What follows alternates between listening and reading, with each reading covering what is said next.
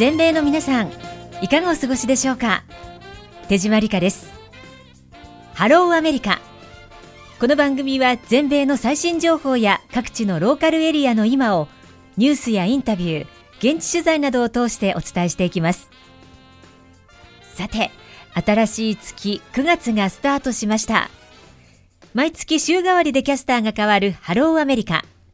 毎月最初の週は西海岸ロサンゼルスから。私手締まりかがお送りします。9月に入ってもう1週間が過ぎようとしています。あなたのお住まいのエリアはどんな空模様が広がっていますか？今年の7月8月はロサンゼルスエリア。意外と穏やかな気温の夏だったんですが9月に入ってから大変です。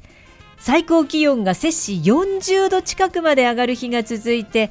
暑いですよ。バテちゃいます。夏がまだまだ続いています。レイバーデーの連休この期間は本当に最高気温が連日高くて各地のビーチ大混雑しましたからね。まだまだ夏のイベントも開催されていますのでそんな情報も合わせてご紹介していきます。さあそれでは今日の番組メニューです。この後は全米のニュースをお届けするニュースウォッチ。続いてキャスターたちが独自の目線で各地の情報をレポートするローカルレポート。今回は私手島初のゴルフに挑戦です。ゴルフ天国と言われているカリフォルニアで暮らしながら今までグリップも握ったことがなかったんです。ところが日本人コーチに出会うことができましてゴルフデビューを果たしました。その様子をレポートします。全米で活躍する方へのインタビューをご紹介する Connect with Community 今回は使うほどに柔らかさが増す育てるタオル USA の代表コノリー智子さんにお話を伺います。プレゼントのお知らせもありますよ。どうぞお楽しみに。そして最後は週末のイベント情報。ローカルインフォメーションへと続きます。盛りだくさんの45分です。どうぞ最後までお楽しみください。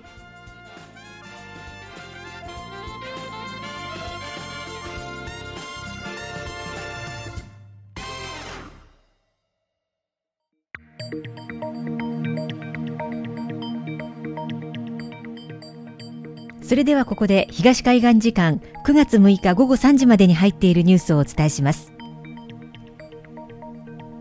ウクライナ軍は南部を中心にロシア軍の補給路に打撃を与えるなど反転攻勢を続けているとみられます。これを受けてロシア側が支配する南部ヘルソン州ではロシアへの併合に向けた住民投票が延期される見通しでウクライナ軍の反撃によってロシア側の支配能力が低下しているとみられます。これについてアメリカのシンクタンク戦争研究所は5日ウクライナ軍の反撃によって南部ではロシア側の補給と行政の能力が明らかに低下している。ヘルソン州で住民投票を中断する考えが出たことはロシアの支配が無秩序になっていることを示していると分析しています。次です。FBI 連邦捜査局がトランプ前大統領の自宅を捜索したことをめぐり裁判所はトランプ氏側の求めに応じ押収された文書を独立した第三者の立場で検証する特別管理者の任命を認めるとともに捜査のために文書を使うことを一時的に差し止めました。またトランプ氏側と司法省側に対し今月9日までに特別管理者の候補を示すよう求めました。一方アメリカの情報機関を統括する国家情報長官室が文書の機密性や国の安全への影響などの分析を続けることについては認めるとしています。続いてカリフォルニア州南部のリバーサイド近郊で5日に起きた山火事が急速に広がり消防当局者によると2人が死亡しました。消防当局の発表によりますと火災は午後2時頃に発生し短時間でおよそ800ヘクタールの規模に拡大。リバーサイド郡ヘメット付近で建物少なくとも7棟が全焼しおよそ5000世帯が避難しました。消防士らの出動も間に合わないほどのスピードだったということです。山火事はカリフォルニア州の各地で続発しており焼失面積はこの数日で数千ヘクタールに上っています。変わりましてワシントン州のピュージェット湾上空を飛んでいた水上飛行機が墜落した事故で USCG アメリカ沿岸警備隊は5日生存者の捜索を打ち切ると発表しました。USCG によりますと水上飛行機は4日午後3時過ぎに墜落し乗っていたのは子供1人を含む10人でした。このうち1人の遺体が収容されています。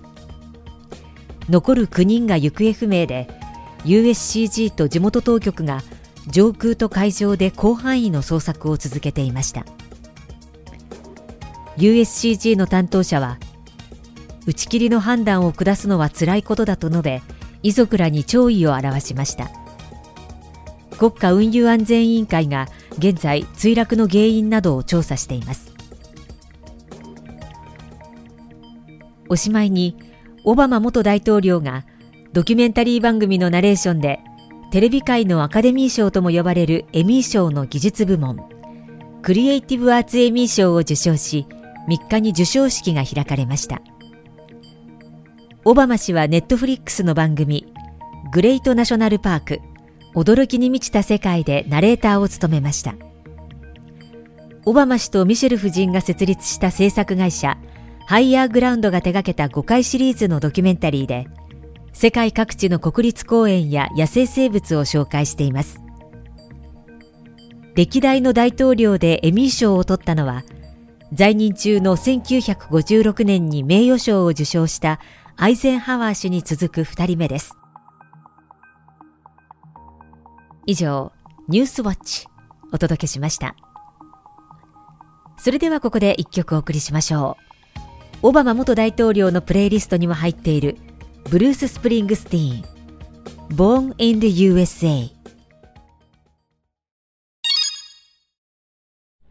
いやー、やってきました、えー、今日これからですね、初のゴルフレッスンに参加してきます。やってきたのはサンディエゴのサンティにあります。カートンオークスゴルフクラブということで、あー、なんかドキドキします。大丈夫かな？ちゃんとこう、球に当たるんでしょうかね、クラブが。はい、それでは行っていきたいと思います。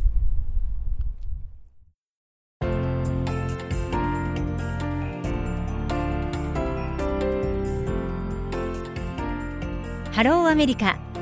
毎月第1週は手締まりかがお届けしています続いてはキャスターたちが独自の目線で各地の情報をレポートするローカルリポート。ロサンゼルスがあります。カリフォルニア州はゴルフ天国とも言われています。カリフォルニア州全体では数百もの素晴らしいゴルフコースがありまして北カリフォルニアではサンフランシスコ周辺。そして私の住む南カリフォルニアではサンディエゴ周辺に有名なゴルフ場が集まっています。例えばサンディエゴにあります。全米オープンで使用されるトーリーパインズゴルフコースは地元の皆さんがお散歩を楽しめるトレイルがゴルフコースのすぐ近くにありますので私もこのトレイルを歩きながらゴルフコースを眺めたことがあります。皆さん気持ちよさそうにプレーしてましたよ。海に面した広々としたゴルフ場はプレーをしなくても見ているだけでも開放的な気持ちになります。石川遼選手もサンディエゴにお家があるそうですよ。そんなゴルフ天国に住みながら一度もゴルフクラブを握ったことがなかった私手島。いよいよゴルフデビューを果たすことになりました。実はサンディエゴに日本人のレッスンコーチがいると聞いてレッスンを受けてきました。そこで今回のローカルリポートはゴルフの体験レポートお届けします。初めてなんですよ。なんかドキドキしてて。あそうですか、はい、えー、このゴルフ天国で。打ちっぱなしにすら行ったことがなくて。えー、もったいない。それはご指導いただいたのは曽我部明信さん。レッスンの他にも日本からゴルフ留学にやってくる生徒さんの指導も行っています。この日も日本からやってきたお母さんと6年生の息子さんの2人のコーチをされていました。なんといっても日本語でレッスンを受けられるのは嬉しいですよね。早速打ちっぱなしのエリアへ移動してレッスンスタートです。まあ今さ準備運動代わりに振ってもらいますけど何もしないで。それね取っといた方がいいです。最初習う前にどんな感じで、まだまだもうちょっとあのしてから何球か何何回か振ってからでいいんですけどその時に取っとくとあ私ってこんなスイングだって最初。はい。えまずは私のスイングを撮影しました。今後練習を積み重ねることでスイングに変化が出てきますから何の知識もないスイングを撮影しておくのはとても重要です。そしてボールを打っていきます。空振りもしました。地面を転がっていくボールもありました。でもコーチからグリップの握り方腕の伸ばし方ゴルフの原理などを聞きながら打っていくうちに中にはまっすぐに飛んでいくボールもあったんですよ、まあ、まずはボールの行方よりもフォームを作り上げること。これが大事だなと思いました。さて30分のレッスンを終えて曽我部コーチに私はゴルフに向いているのか素質はあるのか伺ってみました。そうですね。あのレッスン中にも言ったんですけどまず上半身の力を抜くっていうのが大事なんですけど初心者にしては上半身の力の抜き方が上手ですね。本当ですか、うん、それとすあの軸がぶれてない体のスイング中。これも大事なんですけどそれができてる自然と。それびっくりしました。ちょっとコツコツ重ねて頑張っていけばこう楽しくコースを回れるようになりますかね？あそれはもうご自身自身なんですけど正しい基礎をあの積み重ねて楽しもうっていう意識があれば皆さん誰でも楽しめると思います。わかりました。頑張っていきたいと思います。嬉しいコメントですね。やっぱり基礎ができていないと将来伸び悩みますのでまずは基礎を積み重ねてフォームを固めていつかは楽しくコースを回りたいと思いますそしてこれからゴルフを始めたいと思っている方へメッセージをいただきました。これね、技術的なことはいっぱいあるんですけど、まあメンタル的なこと、まあ特にサンデーゴってゴルフ天国なんで、まあゴルフに限らずですけども、とにかくエンジョイしてほしい。難しく考えないでシンプルに考えるっていうのと、エンジョイしてほしい。これですね。わかりました。じゃあ私もエンジョイしたいと思います。はい。今日はどうもありがとうございました。ありがとうございます。はい。エンジョイすること大切ですよね。今日初めて開放感いっぱいのゴルフコースに立ってみたらこう自然とテンションが上がって楽しくなりました。これからゴルフを始めたいというあなたもスコアではなくまずは楽しみましょうね。はい気がついたらあっという間に30分のレッスン終わりました。最初のうちはドキドキしてたんですけれど先生からグリップの握り方あとはどうやってそのゴルフクラブを振り下ろしていくのか、そういったね、こう基礎的なことを一つ一つ教えていただいたら、どんどん楽しくなっちゃって、ね、後半は本当にもうあっという間に時間が過ぎていきました。えー、先生にもね、えー、褒めていただきましたし、いやちょっとゴルフ面白いですよ。通っちゃおうかな。はい、続けますよ。もうゴルフクラブ買おうとしてますからね。曽我部コーチ初心者の私にもとっても分かりやすく指導してくださいました。ゴルフのレッスンを受けたいという方ゴルフ留学をしたいという方ぜひカリフォルニアインターナショナルゴルフアカデミーのウェブサイトをご覧になってください。ローカルリポート。今回はゴルフ初体験レポートをお届けしました。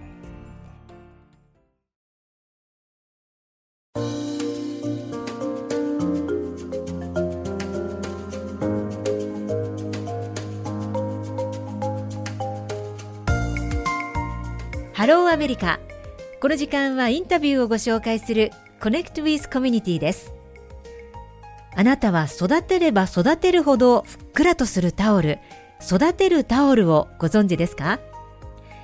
今回の Connect with Community はこの育てるタオルを販売している育てるタオル USA の代表コノリー智子さんにこのタオルの秘密などについてお話を伺っていきます。コノリーさんどうぞよろしくお願いいたします。お願いします。えっと、コノリーさんは現在アメリカのどちらにお住まいなんですか？はい、私は今マサチューセッツのボストンに住んでいます。あのこの育てるタオルに関するお仕事はいつ頃から始まったんですか？そうですね。オンラインストアを始めたのは2020年から実はコロナの真っ最中に始まったんですけれども、ええ、その数年前にあのボストンで日本祭りという、まあ、お祭りがあるんですけれどもそこで1年に1回ブースを出して販売したりはちょこちょこしていました。そうなんですね。あのこの育てるタオルという会社はかなり歴史のある会社なんですか？えっと、もともと本社は1965年の東京で創業されまして、はい、主にはあのタオルを作る製造会社なんですね。はい、それでいろんな企業様から注文を受けてそれぞれのご希望に合ったタオルを作って販売するというのが主だったんです。えー、でそれは今でも続いていまして例えば去年東京オリンピックが開催されましたけれどもそのためにあのタオルたくさん作らせていただきました。えー、クライアントさんのこう要求に合わせたタオルを製造して販売していらっしゃると、い、うことなんですね。はい、はい、その中で生まれた育てるタオル。もうこのあのネーミングだけでもどんなタオルなんだろうって、あの興味を持たれる方が多いと思います。具体的にどんなタオルなのか教えていただけますか？はい。今までの一般的なタオルは使えば使うほどタオルがまあ薄くなってきたり硬くなってきたり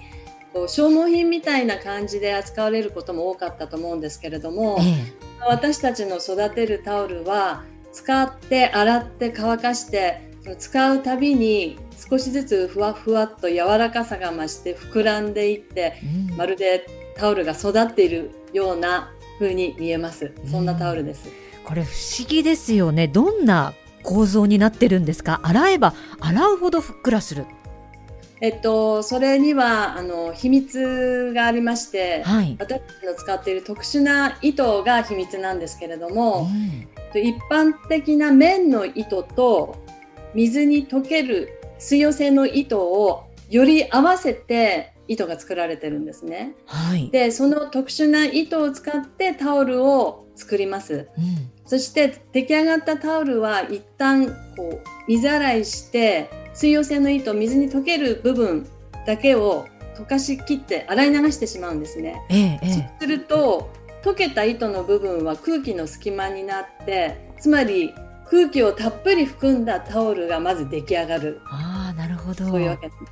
でその後それはまだ本当に始まりであってその後お客様の手に届きますよね。はい、お客様が使っていただいて洗って乾かすと今度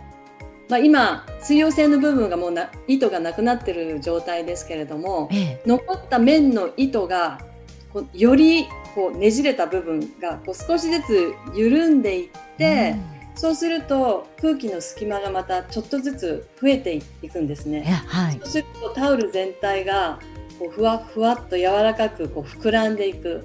そういう秘密です。うわすごいですね。よくその開発されましたね。水溶性のね糸と従来の綿の糸をこう合わせていく。すごい発想ですね。これね洗えば洗うほどこうふっくらしていくだけではなくてさらにこう吸水力も高まるしあの乾くのも結構早いんですよね。はい、あのやっぱり空気の隙間がとっても多いタオルになりますので水水の水は本当にすごいですね、吸水性がとても高く、まあ、同時に乾かす時間も短くて済みます。あとはあのタオルがすごく軽いので、うん、あの驚かれると思いますその軽さに。そうなんですよね。実は育てるタオルをあの1枚いただきまして使わせていただいたんですねで、はい、まず使う前にこのパッケージ。このねデザインが本当に可愛いんですよ。こう円柱型のこう丸いボックスの中に入っていて外側も綺麗にラッピングされてリボンもかかっていてもうなんか何のギフトだろうって思いました最初。届いた時に。ありがとうございます。このワクワク感があって、はい、まずこうパコッとね箱を開けて中からピンクのタオルが1枚出てきて触った感じはもうすでにふわふわなんですけれどもここからどう育つんだろうと思って洗っていくとタオルの傘がこう増していくんですよね。厚みが増えていくというか乾かすたんびに、はい、でふわふわ感が増してもうね私ねあまりにもふわふわしてたんでこの前枕に敷いて寝てみたんですよ。肌につくじゃないですか。それがすごく気持ちよくてもうぐっすり眠れました、すごいですねこのタオル。ありがとうございますはい、あのー、私たちタオルの機能性はもちろんですけれども、タオルの色とかサイズとか、えー、あとパッケージにもすごくこだわりを持って作らせていただいてます。なので、あの、ギフトにとても、あの、喜ばれますね。いやこれ受け取った方は皆さん喜ばれると思いますよでそのね使った後のこのふっくら感これを体験していただければまたさらに感動されると思いますありがとうございます上手な育て方はどのようにすればいいんでしょうか？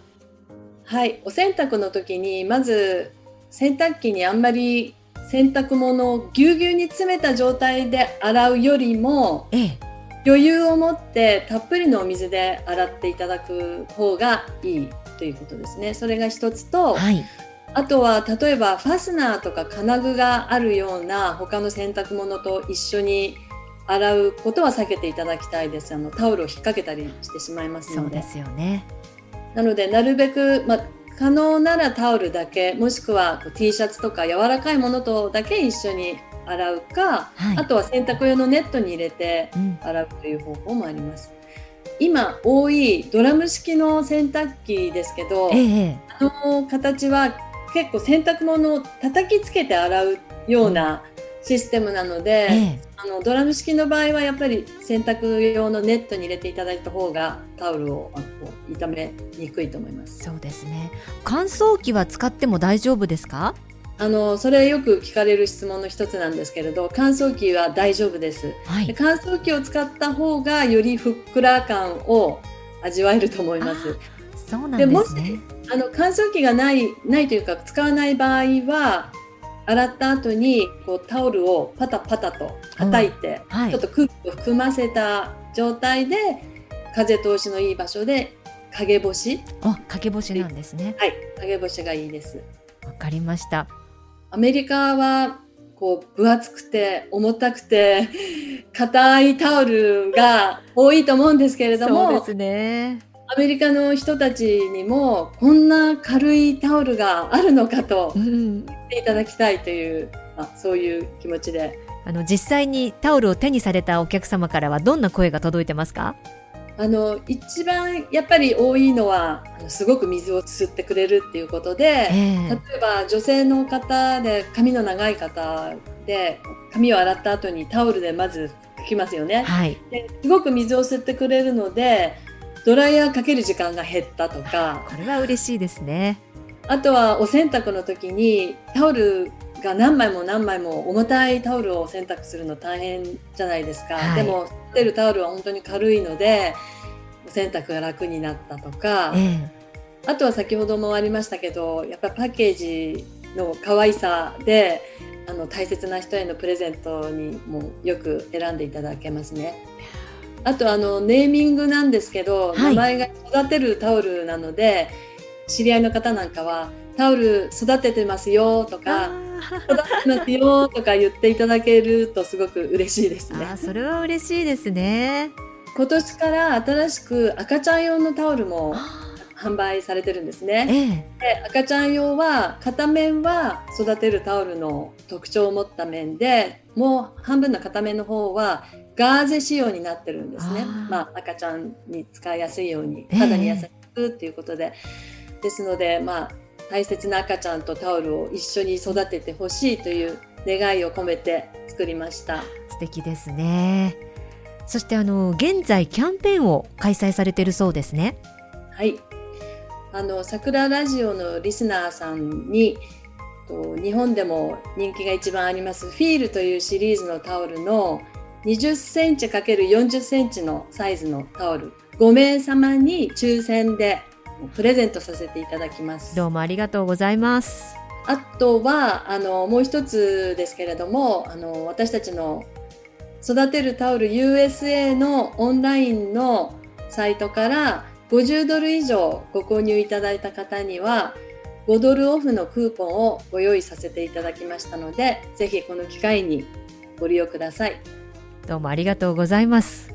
あのこれはローカルの話になってしまうんですけれども、はい、9月の17日18日土曜日曜なんですけれどもボストンの、えーと、ブルックラインという町の中にあります丸一セレクトっていう、まあ、日本の食材店さんなんですけれども、ええ、そこで育てるタオルのポップアップをすることが予定されていますので、はい、もしあの近くにお住まいの方いらっしゃいましたらタオルを直接手で触るチャンスでもありますので来ていただければと思いますのでよろしくお願いします。ぜひ触りに行ってください。びっくりされると思いますので、やっぱり体験してもらうのが一番ですよね。はい。先ほどご紹介いただきましたキャンペーンについて改めてご紹介させていただきますと、えー、育てるタオルで一番人気のあるシリーズ、えー、フィールのウォッシュタオル桜ラジオをお聞きのリスナーの皆さんの中から5名様にプレゼントいただけるということです。えぜひ桜ラジオのホームページのトップ画面にあります応募専用フォームからご応募ください。え応募期間9月30日までとなっています。そして育てるタオル USA のサイトから50ドル以上ご購入の場合5ドルの割引となるクーポンコードもいただきました。本当にありがとうございます、えー、アルファベットで桜と入力してください。こちらは10月31日までとなっています。育てるタオルについてはえ詳しくは育てるタオル USA.com そしてキャンペーンについては桜ラジオのホームページからお問い合わせできます。ぜひアクセスしてください。さあそれでは最後になりましたがここでコノリーさんにリクエスト曲を1曲いただきたいと思います。どんな曲がよろしいですか？クイーンの「レディオ・ガガ」という曲をリクエストさせてください。はい、あの私は昔はそんなにラジオを聴く人ではなかったんですけれども、ええ、アメリカにいながらこうやって日本語の放送を聞くことができる桜ラジオさんのことを知って以来すごくラジオを聴く機会が増えたんですね。あそうなんですねあの今まで、まあ、もちろんテレビとかインターネットとか情報いろんなところからもう好きなだけ得ることはできるんですけどラジオって何かをしながらこうお料理しながら、えっと、車運転しながらこう何かをしながら勝手に耳から情報が入るっていうその新しい魅力を教えていただいたような気持ちがするのであの桜ラジオさんをこれからも応援する意味も込めましてクイーンの「レディオガガ」をリクエストさせてください。わかりました。嬉しいメッセージありがとうございます。あの私たちもいろんな情報をお届けできるように今後も頑張っていきますので、どうぞよろしくお願いいたします。ありがとうございます。そして今日は貴重なお話、そしてキャンペーンの情報もいただきまして、どうもありがとうございました。ありがとうございました。Connect with Community。今回は育てるタオル USA の代表、コノリー智子さんに育てるタオルについてお話を伺いました。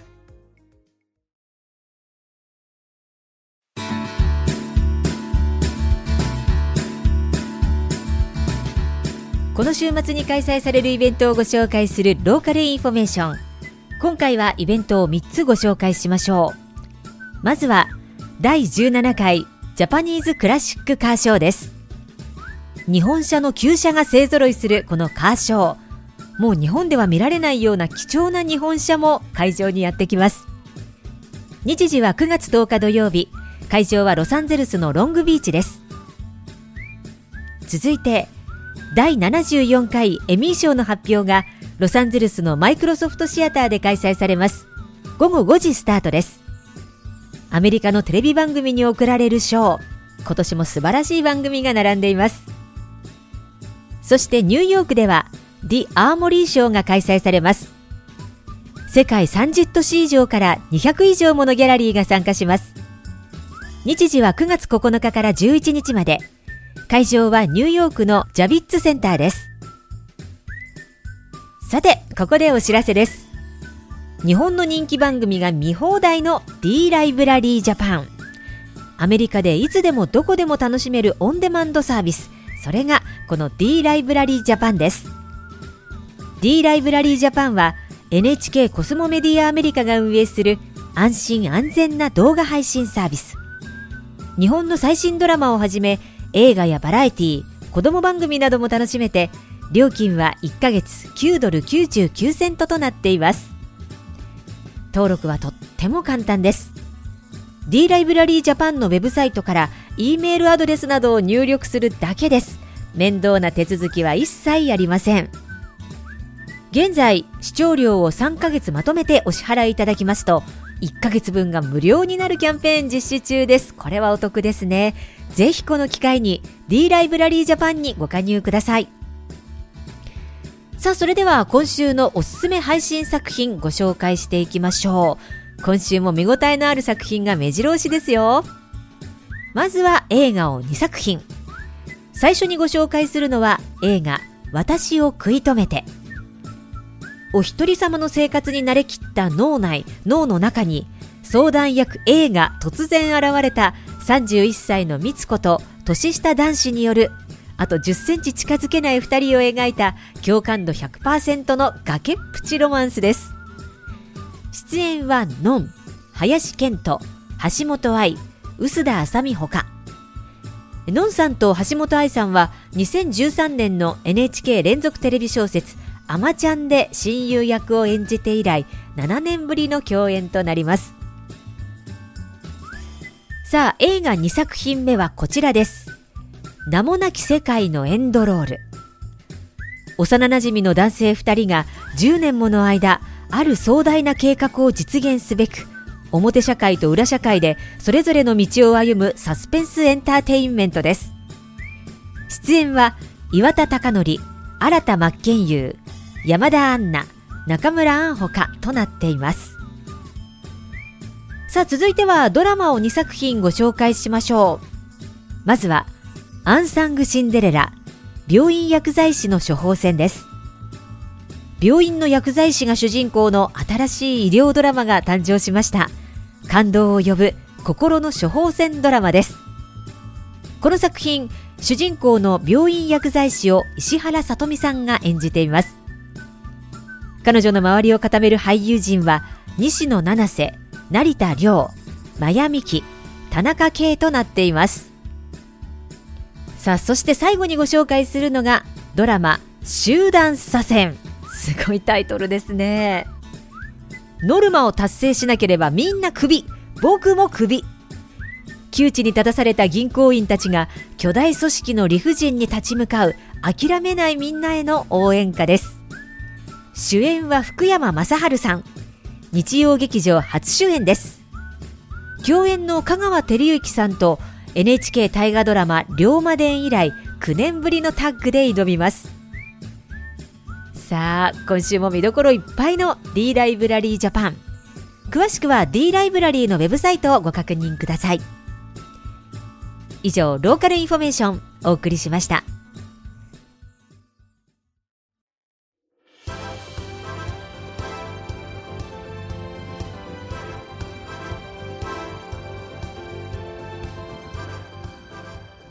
45分にわたってお送りしてきましたハローアメリカ。いかがでしたでしょうか？番組ではあなたからのメッセージをお待ちしています。あなたのご意見ぜひ聞かせてくださいね。桜ラジオのホームページのリクエストフォームから送ってください。そしてリクエスト曲も受け付けています。さてこの番組ハローアメリカ。週替わりでキャスターが変わります。毎月第2週はテキサス州ヒューストンからファーガソン・ステガー佐野ひとみさん。第3週は北カリフォルニア・サンノゼから福野理恵さん。そして第4週はニューヨークから澤エリカさんがお届けしています。来週はテキサス州ヒューストンからファーガソン・ステガー佐野ひとみさんの登場です。来週のローカルリポートは佐野さんが夏休みに訪れたというオレゴン州から「オレゴン州はワイナリーの数では全米第3位なんだそうです。オレゴン州ウィラメットバレーでワイナリーを営む日本人醸造家柴明子さんを訪ねてオレゴンワインについて教えていただいたそうです。その他泡好きの方は必聴です。オレゴンで最初のスパークリングワインを作ったワイナリーも紹介してくれます。そしてインタビューコーナーでは柴さんが再び登場。アメリカでのワイン作りの引きこもごもワイン作りでの日本人らしさへのこだわりこれから挑戦したいことなどをお話しいただいたそうです来週も聞き応えがありそうですね。どうぞお楽しみに。さて、私手島、次回の放送は10月の第1週となります。西海岸ロサンゼルス情報をお届けしますので、どうぞお楽しみに。ここまでのお相手は手島理香でした。この後もどうぞ桜ラジオ楽しんでくださいね。